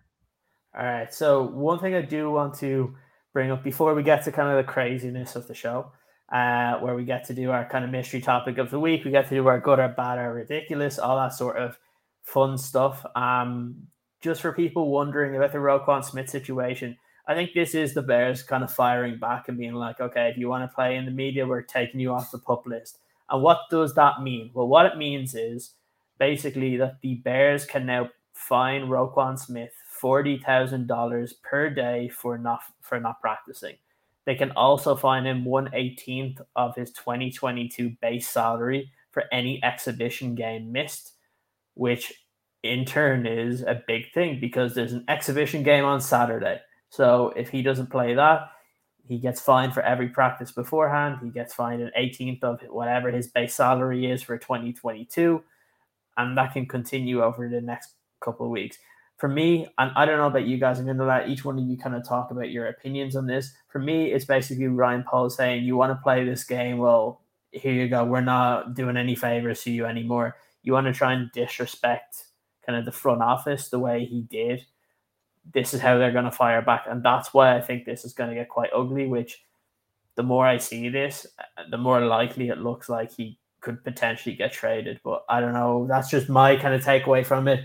Um, look, Anthony, I'll go to you first. Um, what's your opinion on everything that's happened in the last like 30 minutes um, and even just yesterday about Roquan Smith? You're on mute. He's speechless. It's yeah, I'm totally speechless. It's for once. Uh, I find it. Look, I want Roquan Smith to play for Chicago Bears. He is our best player until Justin Fields overtakes him, which hopefully will be this season. But he's our best player, and you want your best players to be here. You want someone who says they want to be here to be here. But Ryan Poles' job is to look after the Chicago Bears, not the Chicago Roquan Smith. And and I think this to the more and more I think about this last half an hour, I think a lot of it was aimed at the locker room and not just at Roquan Smith. That if you guys want to fuck around with me and the front office of the Chicago Bears, those days are over. So you don't want to be here. You you want to get traded. You think you've had enough. You don't respect. You think we whatever you think it is. Uh, then we're gonna do this and your move. And I think the thing you got to remember is Roquan believes he's worth 23 million or whatever figure he thinks he's worth. Does Ryan Poles think that? Does Ryan Poles think that he can go out and get somebody in the draft um, and then use that money in other areas that he feels he needs to? Uh, the, a lot of things that was said yesterday by Ryan Poles in that four minute interview was really, really fascinating. And I think this is just the next level onto that. I think he made a point about the disrespect of his, his team in the front office and how important that is to him and how loyal he is to those guys, I would feel. But I think this isn't just aimed at Roquan. This is aimed at pretty much everybody in the locker room to go, do you know what? The days of you guys having kicks at us, the days of you guys blaming the front office of Chicago Bears might have happened in the past, but it's not going to happen for this one. And we we had it last year. We Akiem Hicks was getting really really angry at our front office, and maybe he was right. Who knows? I don't know. And there was other players getting really angry at our front office. And I think this is Ryan Poles after sitting down with with other people around that and going, you know what, we got we got to make a statement here. And I agree with you, Kieran. I think in the last half an hour, it's the most I felt that he won't be playing. I, I said it yesterday on Twitter. I, I was convinced he was going to be playing week one. He was going to be when we go over to Chicago in October. He was he was going to be playing for the Bears. This is the first time uh, since this whole thing has has blown up that I actually feel this this might be the end of Roquan Smith in Chicago. I, I, spoke about this a lot yesterday, so I don't want to take up too much t- time myself talking about it. But one thing I did want to say is we've seen Trace Armstrong in the uh, in, in the facility today, um, who is the agent for Eberflus and Poles. Um, now, him being there could be absolutely nothing to do with anything, you know, or it could be someone taking advice on what way do we go with this next. Now, I'm sure the Bears have plenty of guys in the front office who can help make that decision. Um, but you know, it never hurts to have someone else. So I don't know. It's just everything just seems to be curious timing. You know, like you have someone turn up at practice who's never usually there before, and then fast forward four hours, five hours, and you know he's off the pup list, kind of thing. There's a game on Saturday. Is he going to play on Saturday? Well, he hasn't practiced all week, so the likelihood is he won't play. But is he going to make himself available to play on Saturday? Um, you know, there's there's there's so many new questions that have arisen just from this one transactional move. But regardless of what happens, this is an accelerant. So, you know, either it accelerates towards, well, we're going to get this thing sorted, we're going to get a contract agreed, and we're going to move on, or it accelerates in the other direction towards, well, as as you just said, then is this the end of Roquan Smith in, in Chicago? Are we going to see a trade soon? You know, because again, as someone mentioned earlier on, you're taking him off the pup indicates to the rest of the league that this guy is not unable to play. He's he's able to play. Let's get you know. So if you want you want to come in for him, he's he's he's on the status that he needs to be on. Let's make it happen. You know, who knows what's going to happen at this point? But it, as I say, either way, it accelerates the situation, and I think we could see something happen over the next week, week and a half. I don't even think it's going to take until you know two, three weeks from now. I, I think it could happen sooner rather than later because if hypothetically there is a trade, those teams are going to want to get their new guy in, get him acclimated with everything, you know, learn the, the, the defense and all this kind of stuff, rather than waiting until the, the last. I mean, we could do it with Khalil Mack because Khalil Mack's just a different situation altogether. You put him out in the field and you say, go rush the passer. I mean, there's more to it than that, obviously. However, he's a kind of guy, and that's the type of position where you could do that with. But if you get a middle linebacker, potentially a guy who eventually might be calling the plays on defense as well, with whichever team he goes to, there's a lot more that goes into it. So I think it's something if something's going to happen, I think it's going to happen sooner than we expect it to happen. Personally. Yeah, no, I mean, I, think you guys are spot on. I think what Ant said earlier as well is the same for me. I was convinced he's staying, he's staying, he's staying, but now it's like I don't know. But the more I thought about last night's or yesterday's statement, the more I kind of thought, now, like that, that is just the wrong statement for a player to be making. You know, he, he took a lot of shots at, at Poles and the team. As I mentioned earlier, he talked about going over the head. He kind of sneakily brought the McCaskeys in to, to ramp up the pressure. And that's not a, you know what I mean? That's not what you want to see. You don't want to see that as a third or fourth statement. You certainly don't want to see it out of the gate. And for me, it was just the wrong way for him to go. And as I said earlier, I think this is important for Poles. This this is him setting his marker on how he is going to run this team and what he is going to let players get away with or not get away with. And and he needs to. And I, I agree with Tony. It should happen quickly, and I hope it does because either way, this is a distraction that the Bears don't need. But know? who's doing the who's going to be doing the deal? And what I mean by can't. that is, like, who is Roquan? So let's say we all say he's going to be trading. The Bears say he's going to be traded. Who's going to be the one going to the teams to negotiate?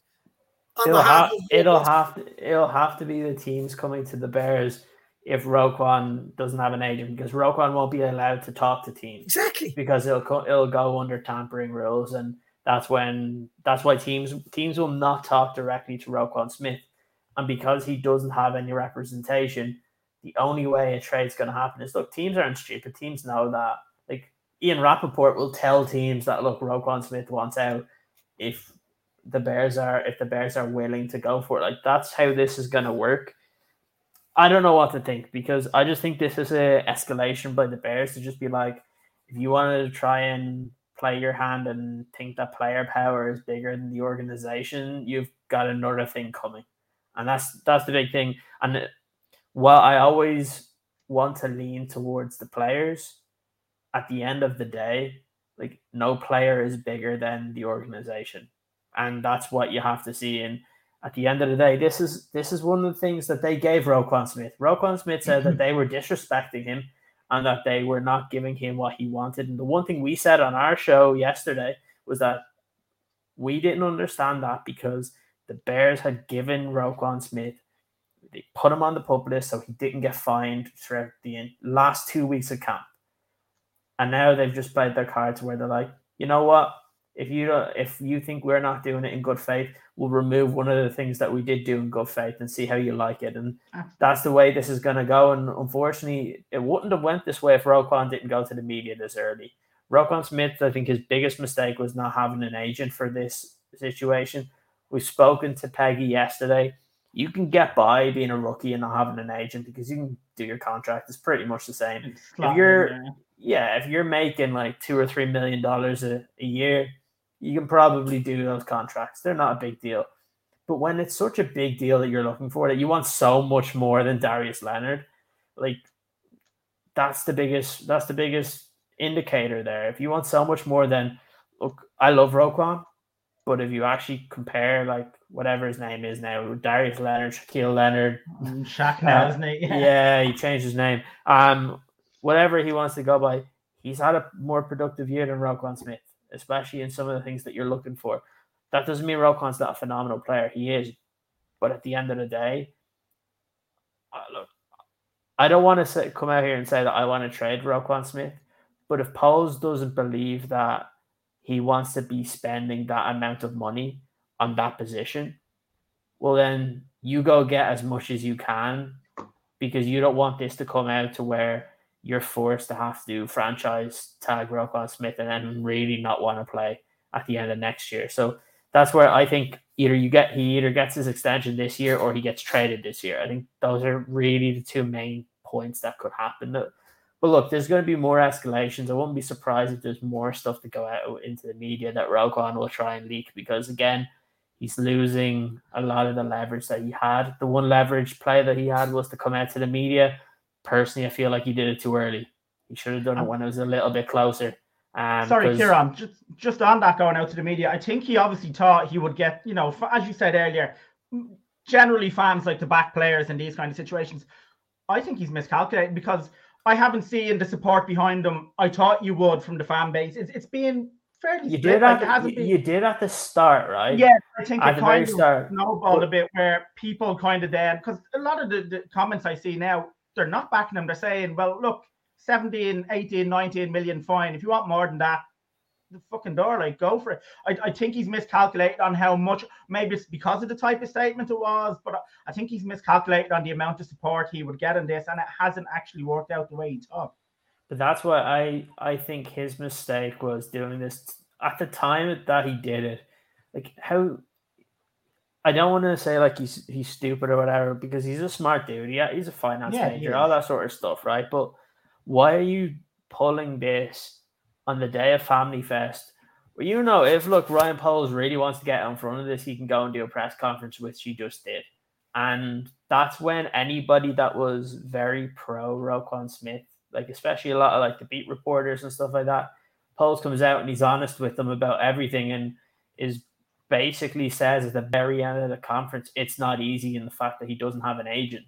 He's calling out everything and basically Poles called Roquan's shot. And that was really the only thing that kind of Roquan had. And unfortunately, when you do then, if you pull that too early, you've no more because if he comes to the media again, he then looks desperate. He looks like he's just complaining to the media and trying to get sympathy in negotiations, and people will literally just say, "Get yourself an agent and let the agents deal with it."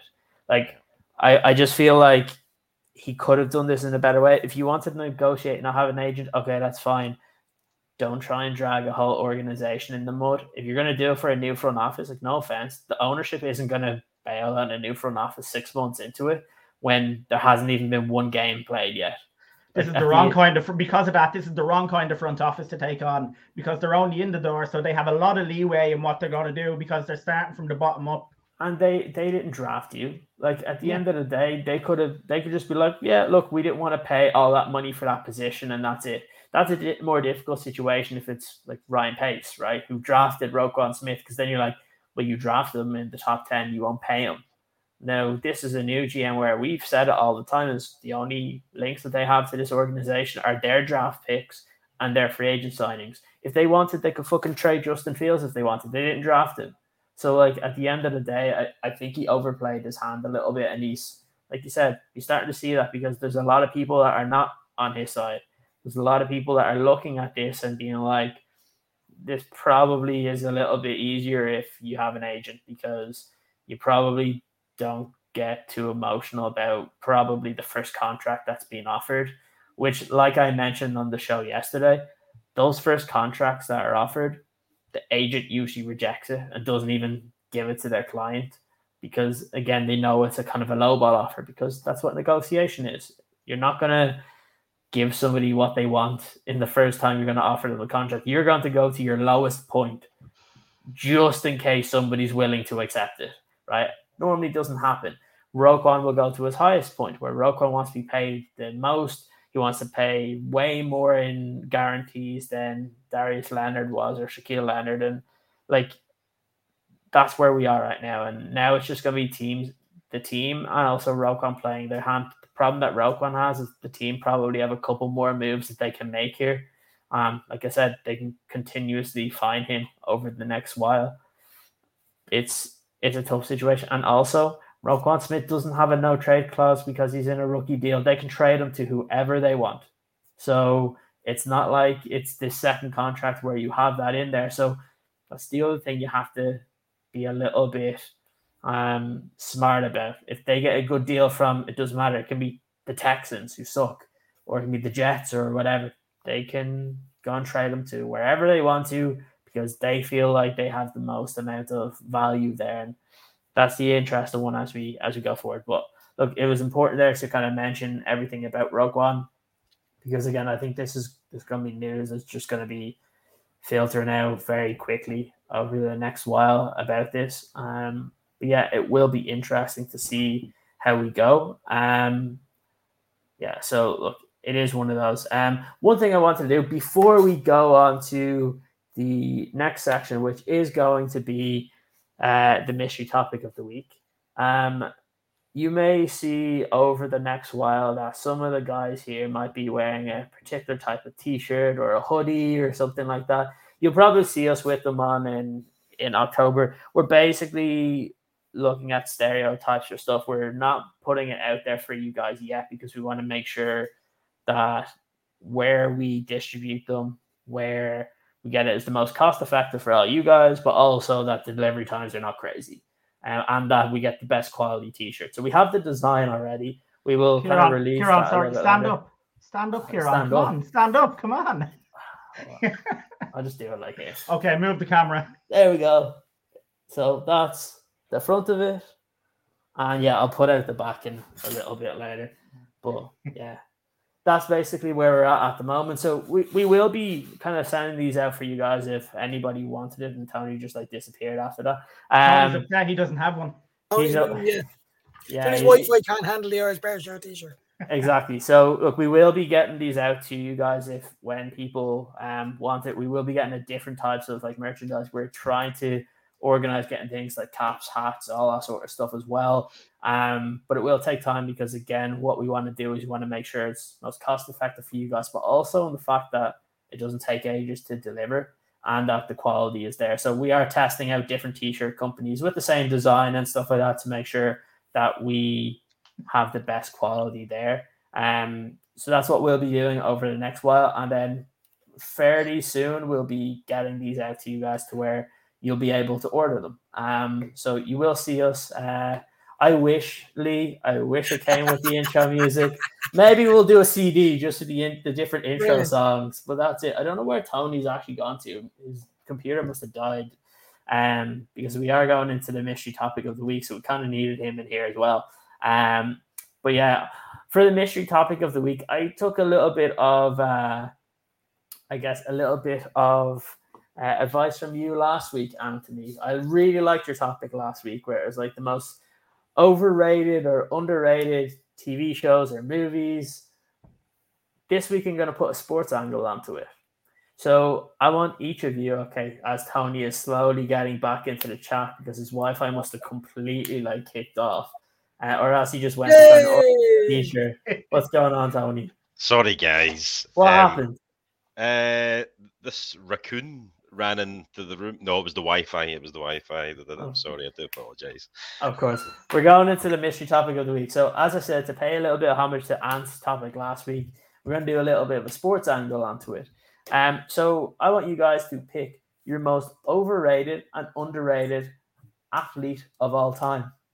You can do athlete or team, whatever you want, but most overrated and underrated. So, I'm going to be nice. Who wants to go first? And then they can choose. Because I know I always tend to like just pick on Noel half the time and just make him do it. Because I know he freaks out when he gets No, put on I'm spot. good. I'm good. I think I'm. I think I'm good. All right, Okay, Uh, I'll go. I'll go then. go That's on. fine. Well, overrated, and you're not going to like it, Kieran. I'm going to say David Beckham. I think he was a very good player with a good, with a great delivery, but I think he was a PR machine. He had great PR people that made people outside of you know who watch the Premiership would probably think Beckham was one of the greatest players that ever played the game, and he wasn't that good. He was very good, but he wasn't that good. So he was a bit of a PR machine to a point. And underrated. Sorry, Ant, I'm going to rub it on you, but Dazz Newsome. He's not getting the respect. He's not getting the respect he deserves outside of What Ant. He's going to do it this year for you, Ant. Yeah. Very good. All right, Anthony, your turn. Who is the most overrated or underrated and underrated um athletes of all time?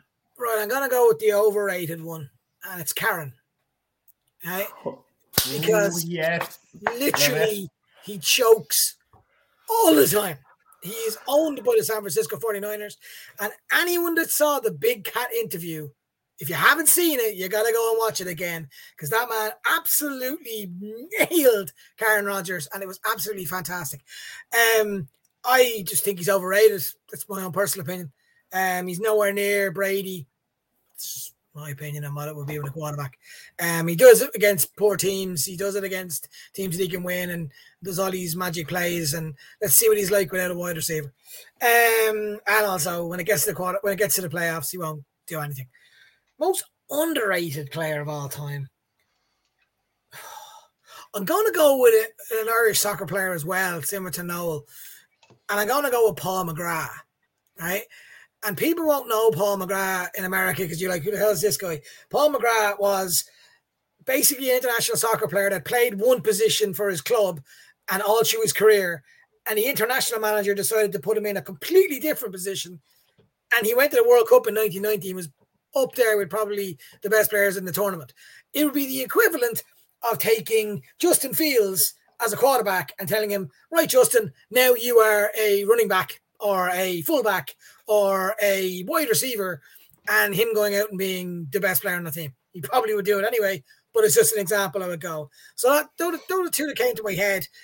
Rodgers and and um and uh, Paul McGrath. It's a, it, I must admit, it is a great question because I know for a fact I'll be thinking about it later on, going, "Ah, oh, that guy. How did I not mention him? Ah, shit." So yeah, that that's and I may come in later on out of nowhere and just throw in another one. Uh, yeah. No, McGrath McGrath's a great call considering he couldn't even train. He just played. He didn't have the knees to train. And and actually, on McGrath, great one. Paul McGrath in his book, right?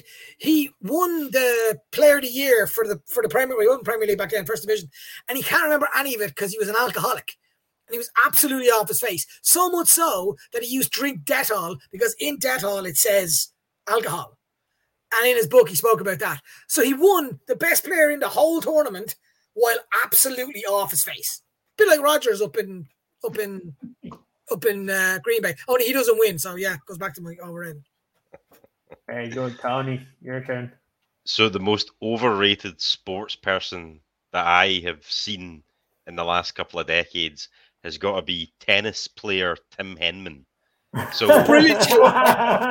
this guy, this guy. I mean, uh, some people might know Tim Henman and, and uh, that are watching, but he's sort of been like the British poster boy for tennis for a long, long time. Um, but the problem is, is he's not very good, and he's never been very good.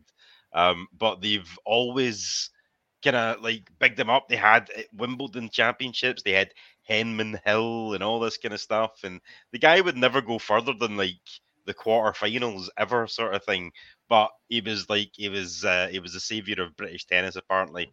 Utter nonsense. When you compare him against uh, uh Andy Murray, who uh, is Scottish when he win, uh, when he, he loses and British when he wins, uh, then uh, you know he's he's he's nowhere near. So yeah, Tim Henman is absolutely overrated, no doubt about that.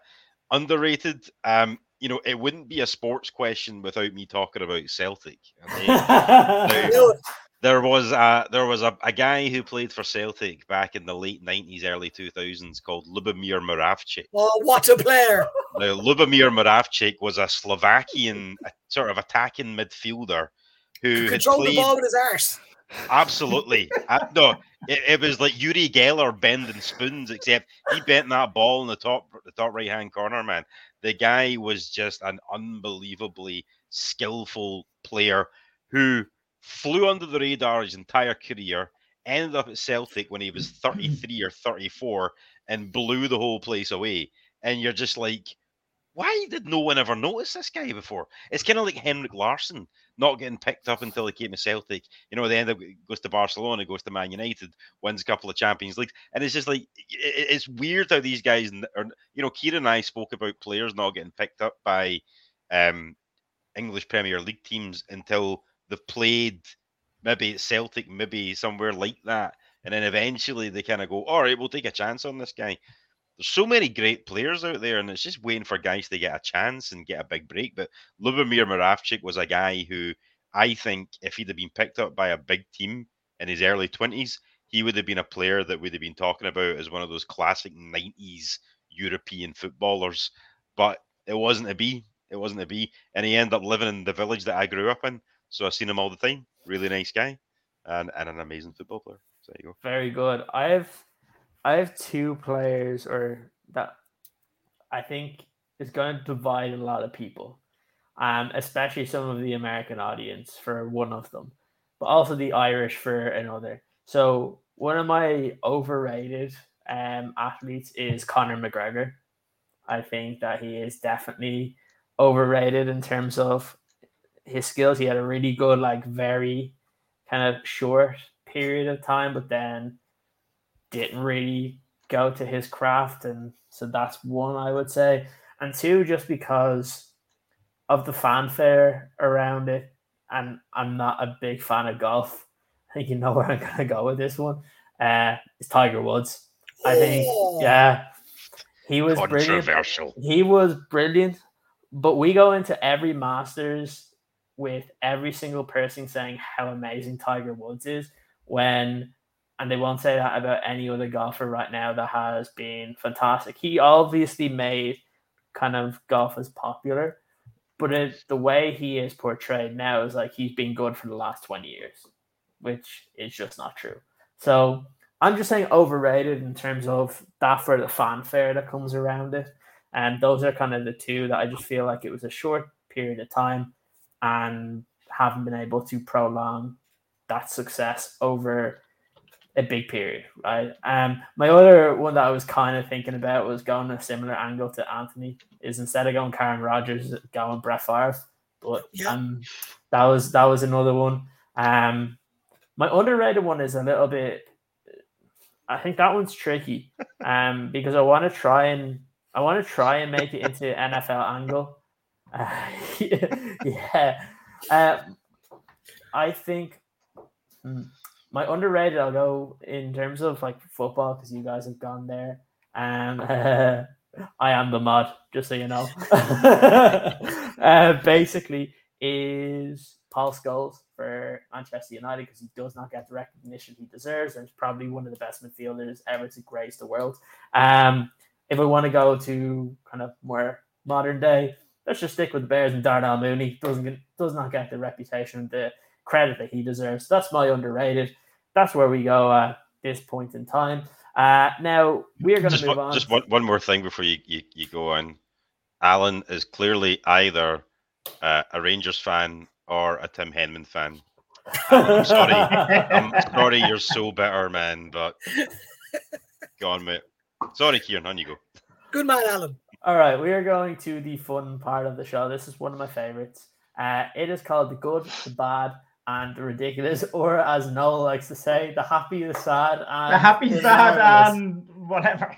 whatever. I prefer yeah. that, to be honest with you. Yeah. So we're go- we're going with the good or the happy. Um, so with that, It's whatever you want. No, let's go with your happy of the week. Um, well, we have a game on Saturday, and we have no more weekends with no NFL football until next year. We are now every weekend we will have football.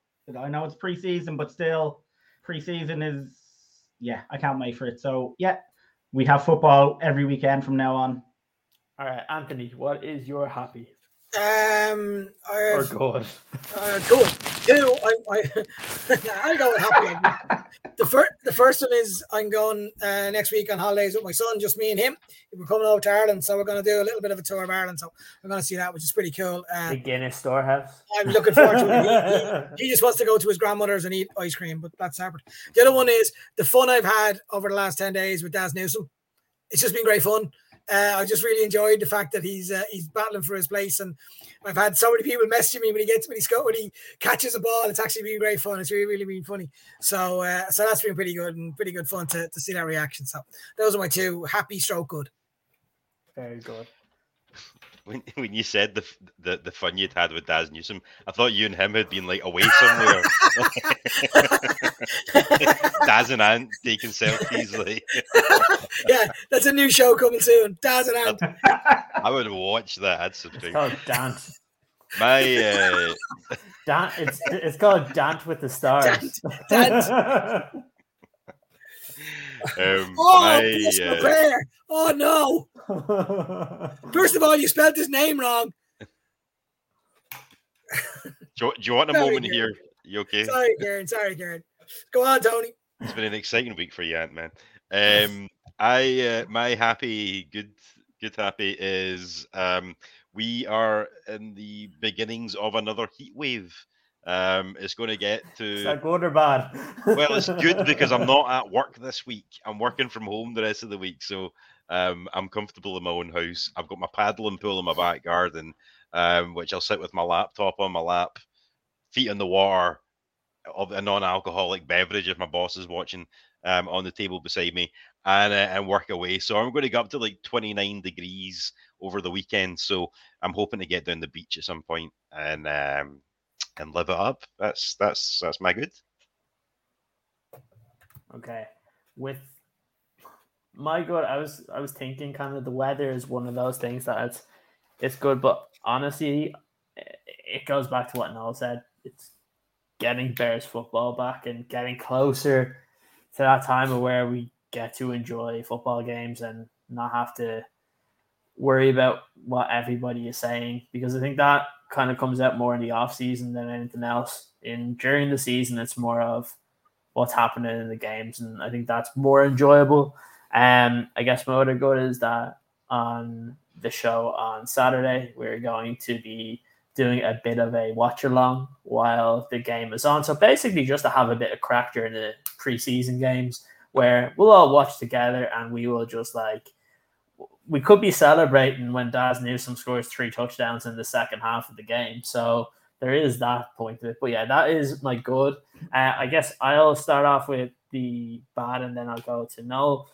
My bad goes to uh, my favorite football team, and that's Manchester United, or my favorite soccer team. And it's not actually what any of these guys think. It is the fact that they were, yeah, they were linked with a guy called Marko Arnautovic, who has been proven to be a neo-Nazi and a racist.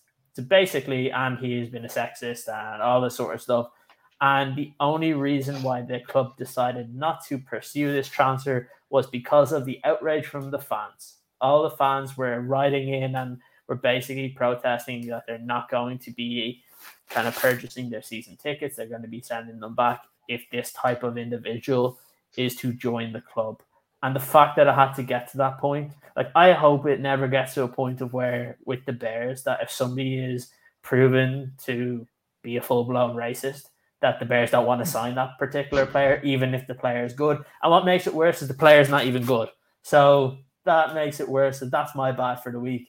No, you can continue with yours. I actually just need to update my uh, my good. I have to say, because we've only three preseason games to share. Actually, there is one weekend where we don't have a game, but you know what I mean. Other than that, it's we're, fine. We're Whatever. good. Other than that, we're good. Uh, my bad is actually something that was brought up earlier on, and it was Cairo Santos talking about the turf in Soldier Field. I mean, I think he said that when he's in Florida, he has to find poorly maintained public parks just to get something approximate to the Soldier Field turf to practice. I mean, and as Will said, that that's just not good enough for a team like the Bears. Like, so we'll go with that. Very good. Anthony, what's your bad? Right, my bad. I can't wait for this. Yeah. and Ryanair, right? Two dickhead organizations. To start with that. Hold on, right? hold on, what was the first one again? I missed that. The air coach. So the air coach in Ireland is when you land and it gets you from one city to the other in the bus. We'll start with Ryanair first. So Ryanair was a 45 minute delay on my flight from Gothenburg to, to Dublin yesterday. That's fine. As we're waiting, you can see outside there's no plane. Up pops the sign saying final call, final boarding call. There's no fucking plane. Everyone stood up and got in a massive queue that went all the way back to the thing. I'm like, there's no plane, right? And it goes ding dong, final call for your flight to there's there's no plane. So Ryanair made loads of people stand up for 45 minutes pointless. We get to Dublin, get off there, I'm waiting for my bus to get me back down to Cork. An air coach woman, and it's really, to be fair, it's one air coach woman. She's got a clipboard. She looks exactly how you think she's going to look in your head. She's got a Clipboard. and she basically is telling people, "No, you stand there. No, you stand there. No, no, no, you stand there." So I got there an hour before my bus, but then another bus arrived. So I was thinking, "Oh, oh, maybe I can get on this bus." And she was like, "No, no, it's full. Really sorry, it's full. You stand there." And then she points at two people behind me and tells them to get on the bus. I thought it was full. When I get the bus, my eventually my bus comes round. She turns around to me and says, "Oh, do you have a ticket?" I showed the ticket, and she went, "Oh, I've been calling you for ages. You could have got on the bus an hour ago." Clipboard woman, you can fuck off. for me, that was the bad, absolutely disgraceful organizations. Next. How do you how do you how do you feel, Ant, about uh see when you land in the Ryanair flights and then the wee trumpet guy goes off? How do you feel about that? The best part about that was because they were late, they couldn't play that. And I'd say they were raging. They were like, oh, press the button. It's the most annoying. That's why they say it takes seven hours to get from Cork to Dublin on a plane because they give you all that time to be late so they can do the trumpet part. Hate Ryanair. We all hate Ryanair, to be honest. But they do really, really cheap flights, so sometimes it works out well. Do you know I mean? Although they're losing They've got in bags now. Oh yeah, fucking hell, man, it's terrible. All right, Tony, go ahead. What's your bad? So my bad is um, a global issue, which has become a local issue. Um, so thousands of crabs, spider crabs, have swarmed a UK beach in Cornwall. Um, and basically, what's happened is because of the rise in temperature in the sea, all these fucking spider crabs are appearing on beaches all over the UK at the minute. So because of these fucking idiots who like to like run their aircon constantly and you know do all the things that are kind of increasing the global warming problem, we've now got spider crabs on the fucking beach. So you can't just go to the beach and have a relaxing time anymore. You have to keep looking around about you. What's on my feet? Oh my god! And it's not easy as if there's just like one or two of them.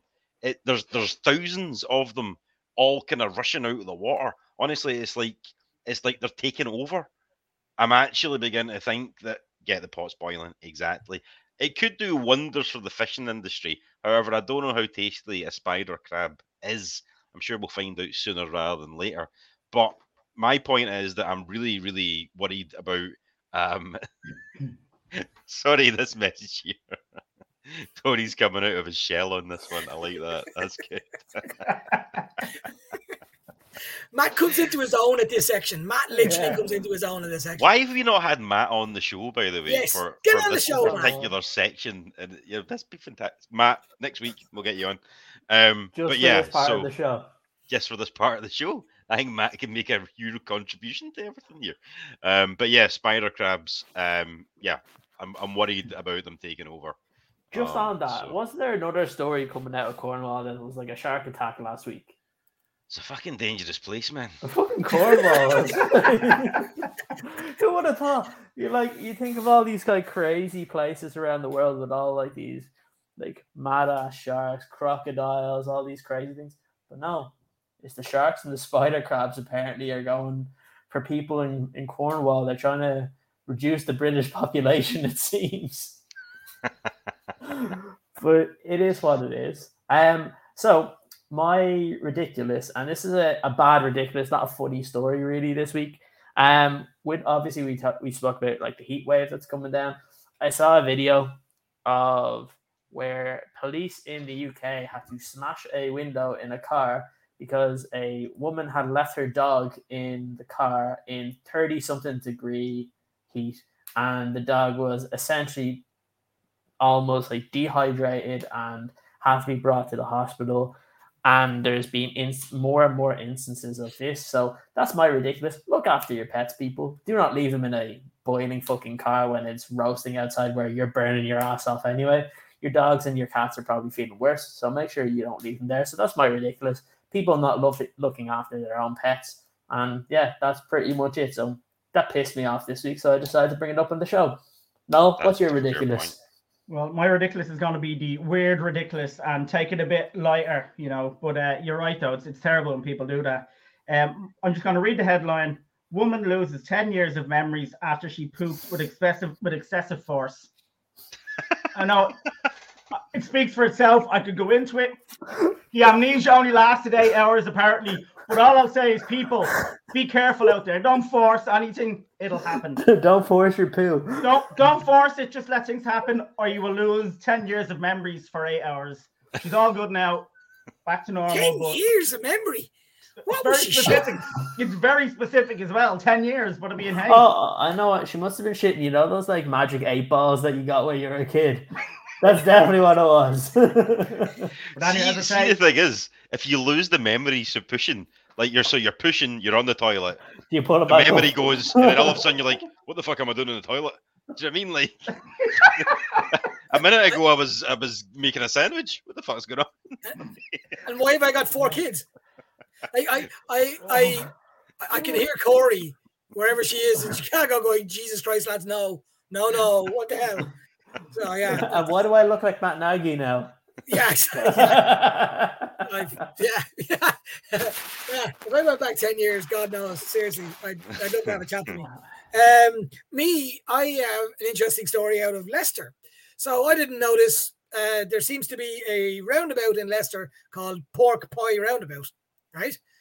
And the uh, association called PETA, People for Ethical Treatment of Animals, have decided to change it and want to change it to the Vegan Pie Roundabout. So basically, for me, just Ryan, Ryanair can fuck off, the one with the clipboard can fuck off, and PETA can fuck off. Vegans can fuck off. Vegans too. Like, this Eat is- more cows. Eat more cows. I had like just on the story of that, like I had a, a barbecue with a bunch of family, a bunch of friends, and I didn't realize that one of our friends was vegan. And they come over and they'd be like, and I was like, oh damn, I didn't even realize it. They literally brought their own vegan sausages with them, and like I was like, these things smell disgusting. they probably taste like cardboard.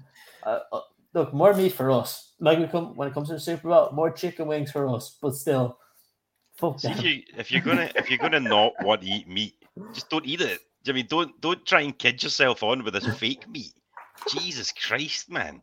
I went to someone's house for dinner once, and they said we're having steaks, and they they put this fucking vegan thing down in front of me, and I'm like, what the fuck is that?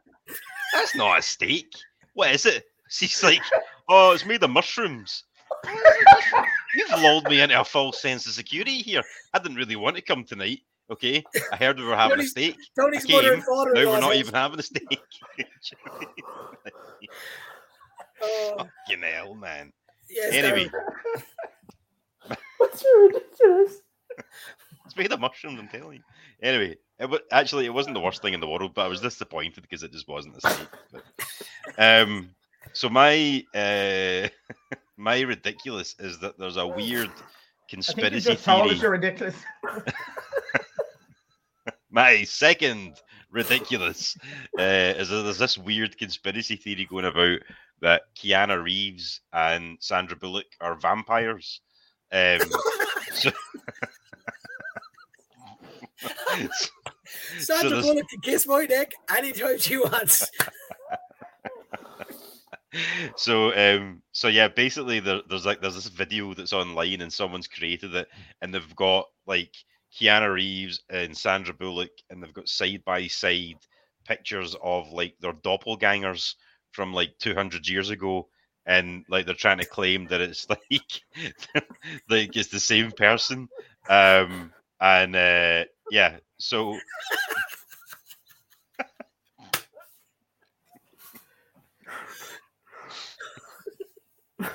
they've also hold claimed hold on. I'm looking forward to Matt's mystery topic next week. Oh my god. Sorry for anybody listening to this on podcast form. Renewable and, rechar- and rechargeable review just goes, I took a dump at a friend's house and all they had was toilet paper, no wet wet or a bidet. Friggin' animals. Sorry, continue. what was I saying? Something about a vampire. Fucking hate Vampires.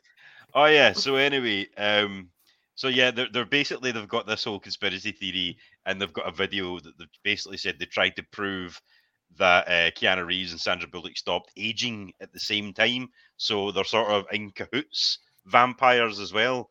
Um, either way, like it's utter utter nonsense, and it's not even meant as a joke. They're very serious uh, with this conspiracy theory. So um, I just thought that was utter ridiculous. But at the same time, both of them look great for their age. So maybe there's something in it. So what you're saying is become a vampire. Hey, you know, it, it worked for Brad Pitt and uh, that other guy, Tom Cruise, interview a vampire. Till it all goes tits up, and then you find yourself in the London plague eating rats. But you know, Jesus. right? you really thought about this, Tony. How is there still 41 people listening watching us? Oh, that, that is amazing. Some of the I look honestly, this is like my favorite part of the week. To some of these stories, like we have so many like really serious like bears videos that we do, but this one I enjoy because we get to let loose, have a bit of fun. This is what you probably see if you come meet us when we go out in Chicago. By the way, um, also some of the responses in the chat are unreal. They're so so funny. I love them. They're they're great. Uh, yeah, I agree. At some point in time, we're gonna have to have a little trophy for all these the great response of the week or whatever. Uh, it'll be it'll be really really good. But look, it's it's been a lot of fun today. I, I always enjoy the good, the bad, the ridiculous. For people that do want to know, we will have our Chiefs and Bears preview um, show tomorrow. We have a reporter um, or a beat reporter for the Chiefs that will be joining us tomorrow at 4 p.m. Central Time. Uh, we will not have anything on Friday. We will have the watch along on the Saturday, and we have a couple of interesting, um, we have a couple of interesting videos next week. We may be having a Bears wide receiver joining us at some point next week as well. Uh, so make sure that you stick out with that. We've actually mentioned them at one point today. It's not one of the like Darnell Mooney's or anything like that, but it is someone that will be vying for a position to make this 53 man roster. Um, Let's hope so there's still a wide receiver on the Bears this time next week. I hope so. I really do hope so. Otherwise, we might have to change that on the fly. But yeah, we do have we do have well again we'll have three shows next week. We'll have the Tuesday, we'll have Wednesday, Thursday will be busy because we'll have a show before the game, and we'll probably if we're crazy enough to stay up and watch the game, we might have a bit of crack on that as well. Um, but yeah, guys, make sure that you join us tomorrow where we will be previewing the Chiefs and Bears. We will not be talking about training camp. We will not be talking about Roquan. We will only be focused in on the game, both on the Chiefs' perspective, but also on the Bears' perspective, what we want to see. And then, like I said, we will be live when the game kicks off on Saturday, which is six o'clock our time, noon in Chicago. So make sure that you do join us for that. You can have screen on watching the game, but have us on for the commentary because nobody wants to listen to the preseason commentary anyway because that's boring. So just listen to us, have a bit of fun. We'll probably be doing a lot of this anyway, and just seeing what goes on. So, look, guys, it's it's been a lot of fun. Make sure that you like the video and make sure that you do subscribe because that helps us with the YouTube algorithms. Share it with your friends, your family, any of your Twitter followers, any of your Instagram followers. And until next time, all we can say is bear down. Bear down. Bear Bear down.